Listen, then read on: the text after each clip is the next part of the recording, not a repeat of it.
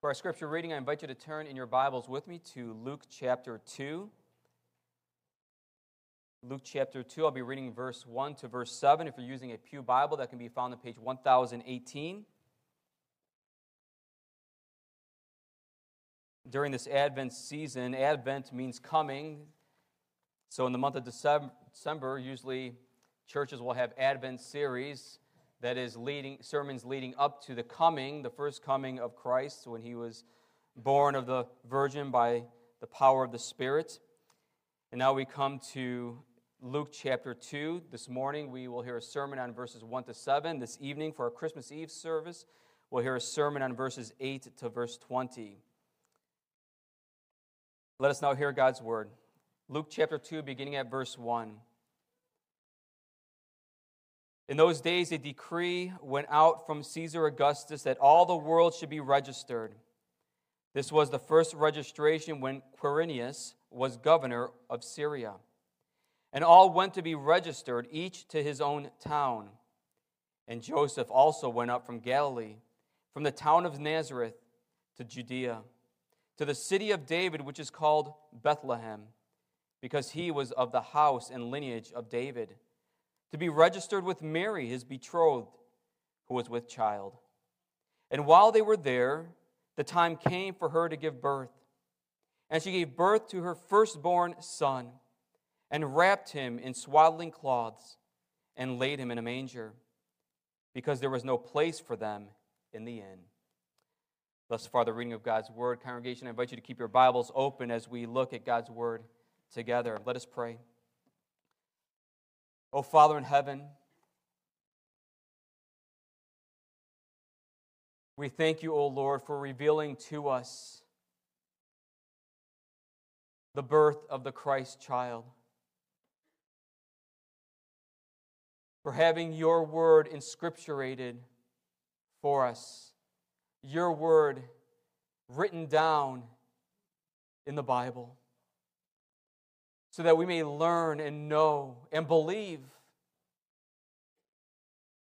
the truth concerning the child who is born. That the Holy One, the Eternal One, the Lord of heaven and earth, assumed human flesh, our very likeness, yet without sin, and dwelt among us.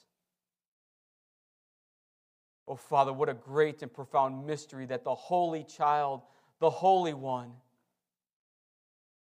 entered humanity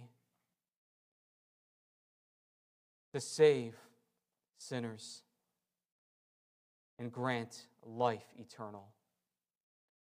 Oh, we pray, Lord, that every ear would hear and tongue confess that Jesus Christ is Lord Amen. Congregation of Christ, at the beginning of his gospel, Luke introduces his audience. And his audience is namely one man, and his name is Theophilus. Theophilus. And Luke tells Theophilus the purpose of his gospel, the purpose of why he wrote this gospel. If you look with me at chapter 1, turn with me to chapter 1, beginning at verse 1. Luke writes these words Inasmuch as many have undertaken to compile a narrative of the things that have been accomplished among us, just as those who were from the beginning were eyewitnesses and ministers of the word have delivered them to us, it seemed good to me also, having followed all things closely for some time to write an orderly account for you, most excellent Theophilus, that you may have certainty concerning the things you have been taught. Historically, the church has believed that Luke was a physician by vocation. In Paul's letter to the church in Colossae, Colossians chapter 4, Paul expresses greetings on behalf of a man named Luke, the beloved physician. Why is this important? Well, it's no wonder then that the gospel writer Luke, the one that recorded these very words for us, it has a very keen interest in objective truth and facts.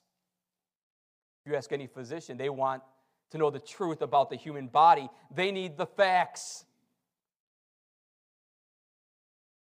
Luke, being a physician, is concerned about facts. He's not concerned about opinions.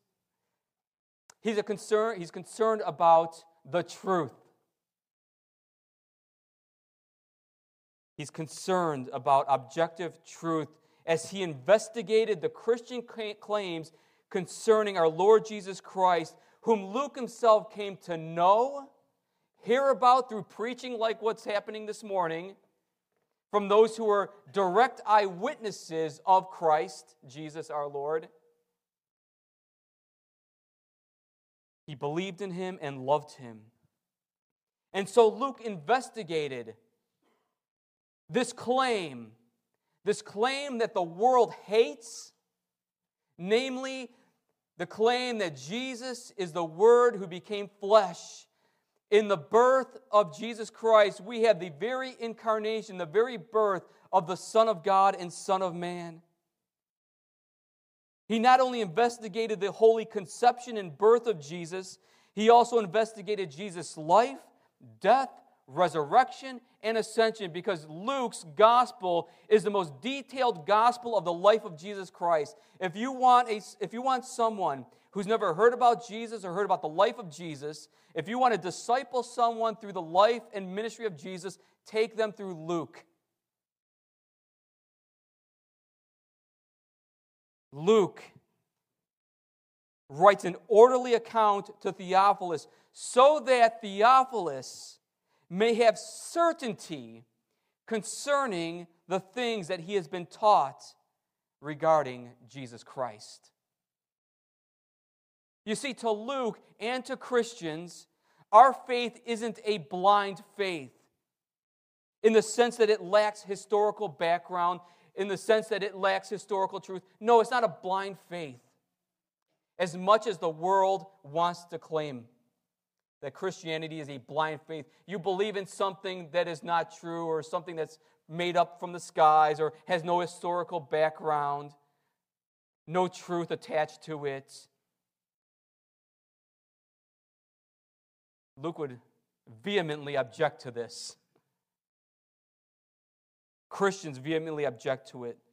The Christian faith is grounded in the truth of God's word, and Luke's account records historical facts and theological truths that demand, demand that each one give an account whether they believe or not believe. So, how will you respond? How will I respond to the orderly account that Luke gives to you and me this morning? Especially as it relates to the birth of this child who is Jesus our Lord. How will you receive the word today? Because God demands from each and every one of us a response. Will you trust in this Jesus? Will you trust in this Jesus who is the most important and greatest person in all of human history and who changed the entire course of human history forever and forever changes lives? If you're a Christian, you know what it means to have your life changed by Jesus. On the first Christmas, the child is born. Luke records it so that we may have certainty of the things that we have been taught.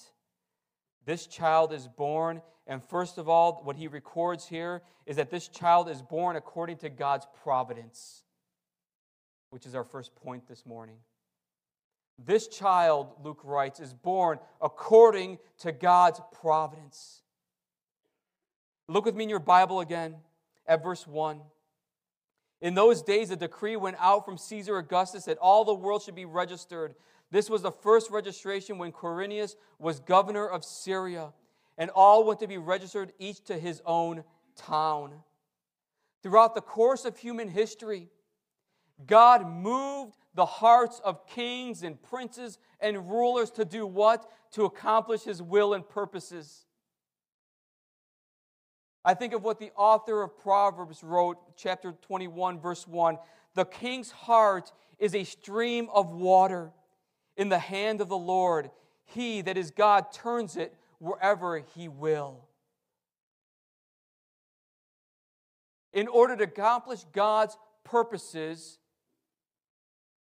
God, by his providence, that he, is, he upholds all things by his providence, everything that works into place in, in human reactions and nature and all the things that we see in history are by his providence. He moved men in such a way that what they do is what God intends to bring about in human history. And yet, this is a deep and profound mystery because what, ha- what we're talking about here is so deep and profound for us. Because in all of this, God is not guilty of sin. It is man who is guilty of sin. It is man who is guilty of willing that which is evil. But God uses all things to fulfill his ultimate plan and purpose. There is an end goal in God's plan. And so, according to God's providence, what does he do? What does he do? You think it's by chance? Chance is actually nothing when we really think about it. What does he do? He moves in such a way that Caesar Augustus decrees a registration, a census, that each person go to his hometown or her hometown and be registered. For what purpose? Perhaps for taxes. We take census here. We, we the, the government wants to know the population size, want to know how to do the tax system and whatnot, how much taxes you should pay. Very similar idea back then. God used a pagan Roman emperor, Caesar Augustus, without revealing to him the purpose of his will. Just as he used Cyrus, king of Persia, just as he used Nebuchadnezzar, just as he used other pagan kings in the past, just as he uses kings and princes and presidents and prime ministers today. Yes, God uses leaders today.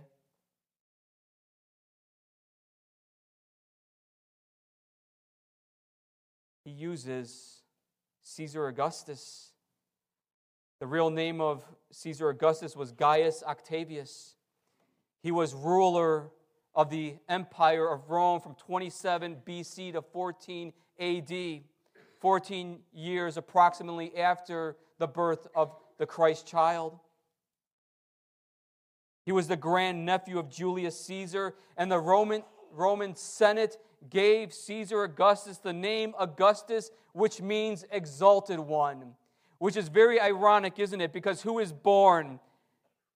Born of the Virgin Mary's, that child is the exalted one. Unbeknownst to Caesar Augustus. And so Caesar decreed that each man be registered along with his family at his place of origin. If Caesar knew the result of his decree, he wouldn't have decreed it. If he knew that Christ would be born in Bethlehem, he wouldn't have decreed it. If he knew that the King of Kings was born in Bethlehem, then he probably would have gone after Joseph and Mary, just like Herod the Great did. But as it was, the emperor, emperor had no idea what God was doing. And like a master chess player or a maestro, God, in the fullness of time, sent forth his son according to his providence. According to his providence, so that Joseph, Mary, and the unborn child would be in the land of Judah in the town of Bethlehem. They are not there by chance for chance is nothing. Chance makes no sense. No, they are there by providence. As each family, head of the family, returned to his hometown of origin to register his family. Ladies, how much of an inconvenience you think this was for Mary? You're traveling about eight months pregnant. We have a lot of pregnant ladies in our congregation. Okay, ladies, you're eight months. And having talked to some of you late in your pregnancy, one of the words I hear so often I'm ready. I'm ready. Anytime now, let it come. I'm ready. Well, this is a time that Mary was to travel with Joseph. Not only that, but it was not an easy time for Joseph and Mary. Think about the public scorn and shame that they must have felt. They're not even officially married yet, and Mary's bearing the Christ child. Think about the rumors, the gossip, the physical pain, the exhaustion. And yes, even this is according to God's providence. This registration was not by chance, but by the divine will of God working through a pagan emperor, Caesar Augustus. We think of Romans 8:28, for God works out all things. For we know that for those who love God, all things work together for good for those who are called according to his purpose. God is working out the good for Christians. In taking this family from Nazareth of Galilee to Bethlehem. Don't let this escape you and me. Of God doing a work here. And though it was a great inconvenience, though it was painful for Mary and painful for Joseph, It was for their good and for the good of you and me. Because, secondly, the good, it was for the good of God's people because the child is born in Bethlehem according to God's promise. According to God's promise. Verse 4, look with me in your Bible. And Joseph also went up from Galilee, from the town of Nazareth to Judea, to the city of David, which is called Bethlehem, because he was of the house and lineage of David, to be registered with Mary, his betrothed, who was with child. They were still betrothed. That is, they weren't officially married, but legally declared engaged. And in obedience to the governing authorities, Joseph and Mary and the unborn child, child made that trek that, that very difficult journey south. The distance from Nazareth to Bethlehem is about 70 miles as the crow flies, as they say. So, yeah, if they were doing a straight shot, it was 70 miles. Eight months pregnant, ladies. But it wasn't a straight shot. There were hills, mountains, thieves to watch out for, other obstacles. And so, total, probably about 80 or 90 miles they traveled.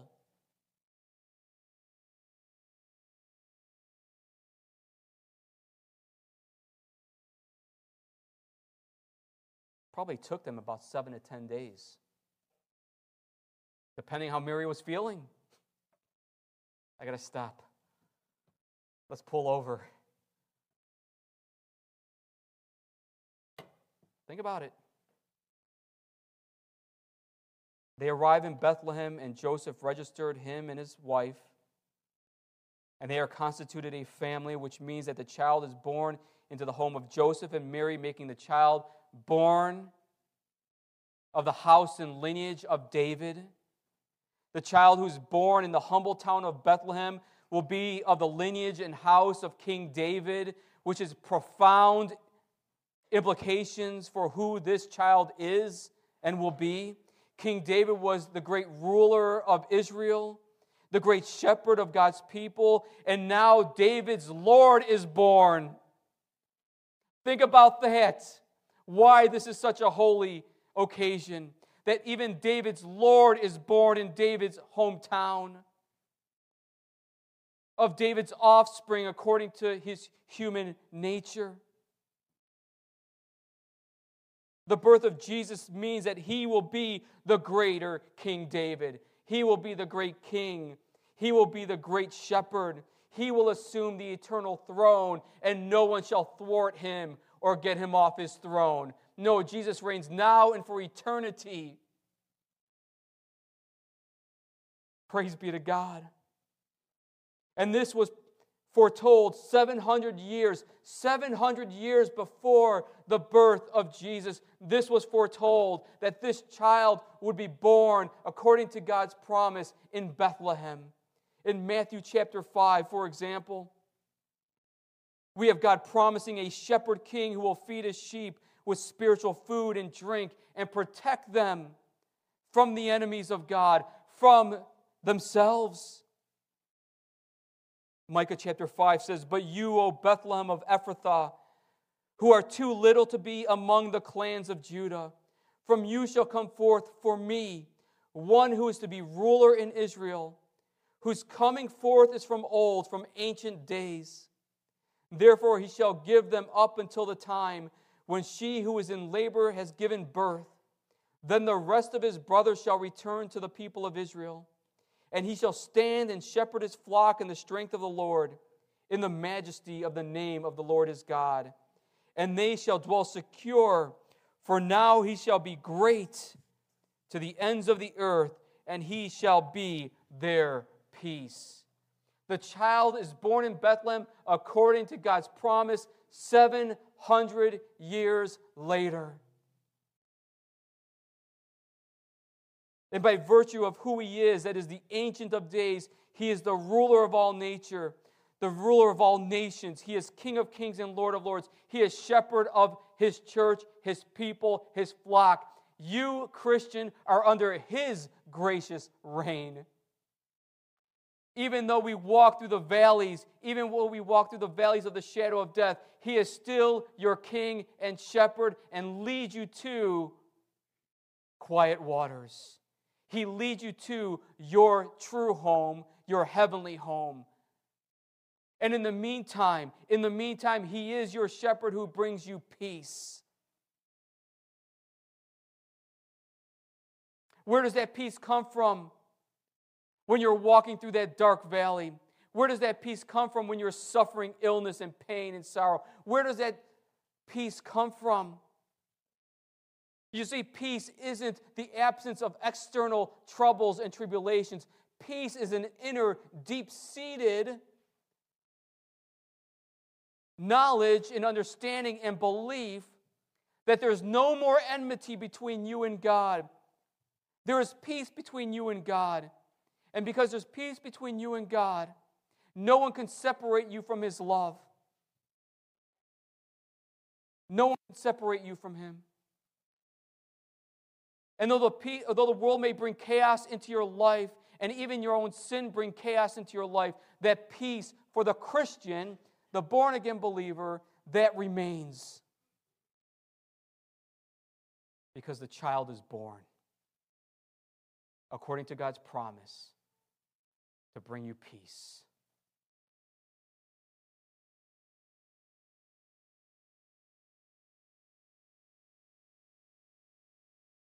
For the Christmas season or for any season in life where we celebrate holidays, Christmas, New Year's Eve, Easter, Mother's Day, Father's Day. This can typically be the hardest day of the year for people, especially when you lost, lost a loved one.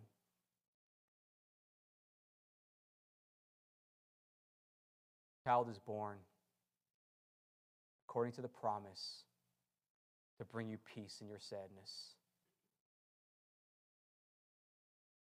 Not only peace in your sadness, but your loved one who knows the Lord knows peace himself fully in the heavenly places with their Lord and Savior Jesus.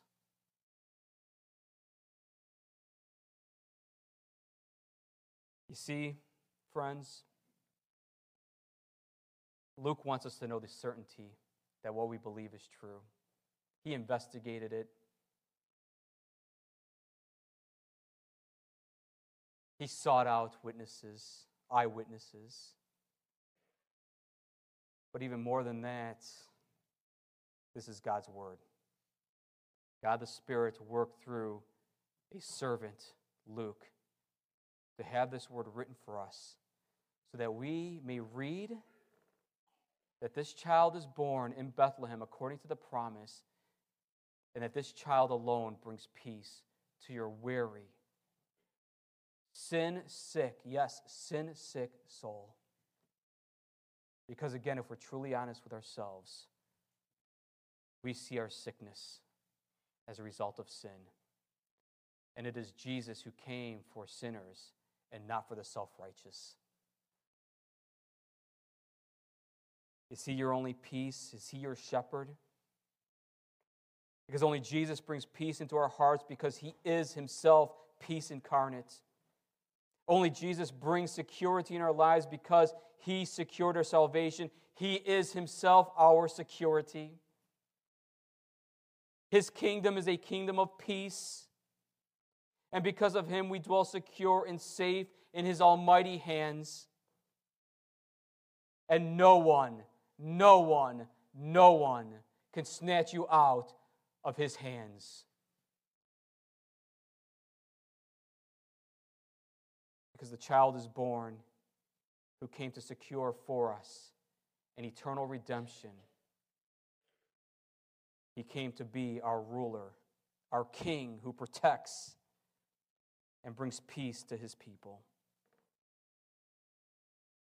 But at the return of Christ, yes, he's coming again. There is a second advent, a second coming. He will judge Satan, he will judge Satan's minions and send them into the lake of fire for eternity. And he will send to hell those who do not believe this record, this truth. And that's why on this Christmas day, there is a plea, a plea to you and me to hear the word and to respond in faith. Thirdly, the child is born a humble in humility. The child is born in humility. He is a humble king. Verse 6 And while they were there, the time came for her to give birth, and she gave birth to her firstborn son and wrapped him in swaddling cloths and laid him in a manger because there was no place for them in the inn. God's one and only Son didn't come in the world in exaltation or in pomp and circumstance or a pomp and show like a great king or ruler would. There wasn't a great parade. He wasn't born in an exalted state or a great castle or house. Rather, the child is born in humility, born a humble king of the Jews and a humble king of all nations. He was born in the most humblest of circumstances, in the most humblest of places in the land of Judah, Bethlehem, having been born in a cattle stall, lying in a manger. Because there was no room for him in the inn, that is, the inn is a guest house. So actually, the same word inn is used at the end of the gospel, according to Luke, known as the upper room. A place where people got together, got together to fellowship together.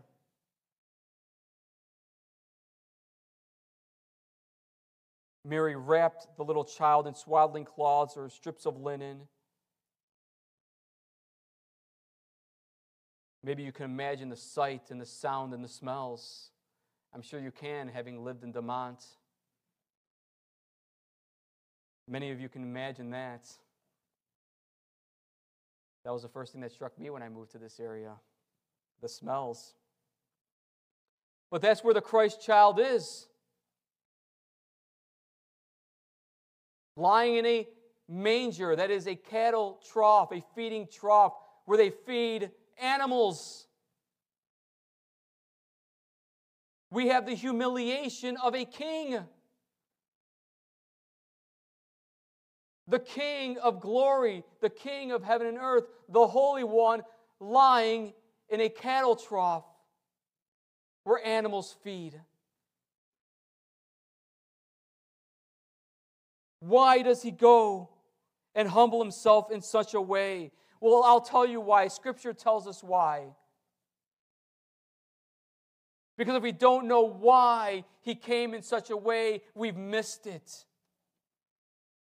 Paul says in 2 Corinthians chapter 8 verse 9, "For you know the grace of our Lord Jesus Christ, that though he was rich, though he was rich, the second person of the blessed Holy Trinity, exalted in the heavenly places, worshiped by angels, eternal, though he was rich, yet for your sake, Christian, for your sake and my sake, he became what? He became poor. So that you, by his poverty, might become rich. He humbled himself, taking on human flesh and human nature, being born in this way, in humility, in humiliation.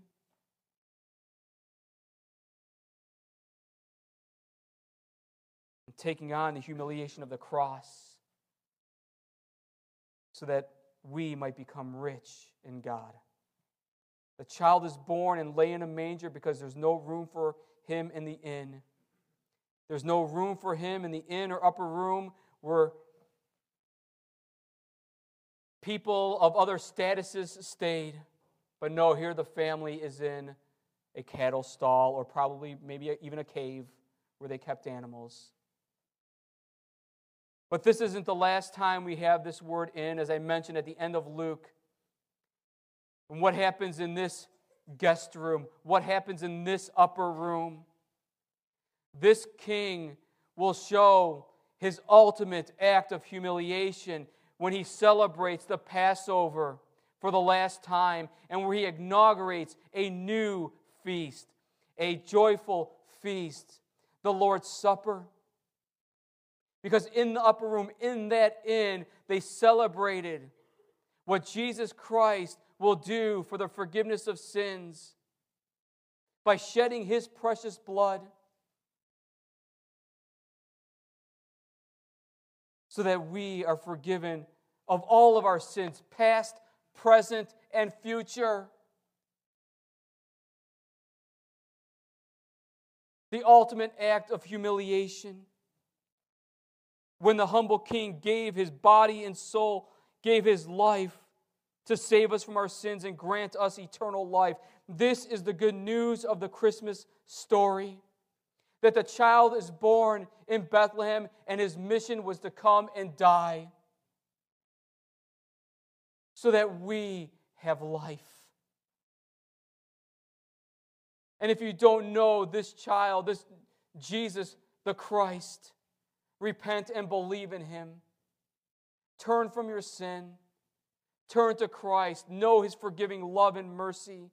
And He cleanses, He forgives, He gives new life and hope. Congregation, Luke recorded the truth of the life and ministry of Jesus Christ, God being the ultimate author of the scriptures. And God the Holy Spirit led these biblical authors using their personalities and giftedness to write the Gospels and other books of the Bible for our good and to glorify His name. How will you receive it today and every day when this word is preached to you or taught to you? Young people, how will you receive this word? What say you? about this child who is born? What testimony do you have? What is the significance? What is the importance of this child being born to you and for you? If someone were to ask you today, Merry Christmas, how would you respond? What does Christmas mean to you?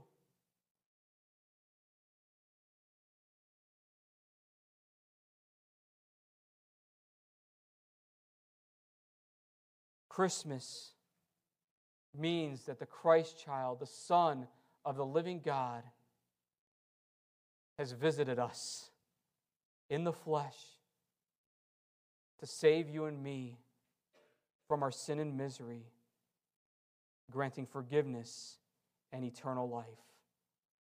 God is gracious and merciful and abounding in steadfast love. Run to Him, come to Him learn of him, believe in him, trust in him. May the Holy Spirit of God storm the walls of our hearts and bring us to repentance and faith in Christ.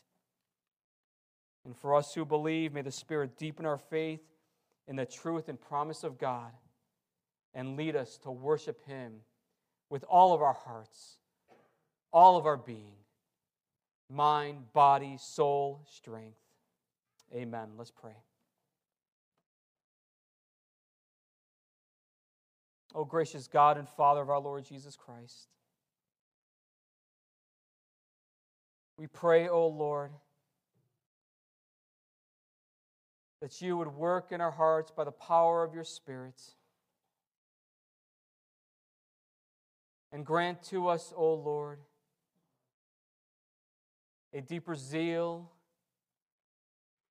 to know you, the true God of heaven and earth, and the Son whom you have sent, Jesus Christ, who is the Son of righteousness, who is the Son who has risen in our hearts through faith in his name, and has granted to his people new birth. Oh, Father, we thank you that the Son of God humbled himself and is indeed our humble King.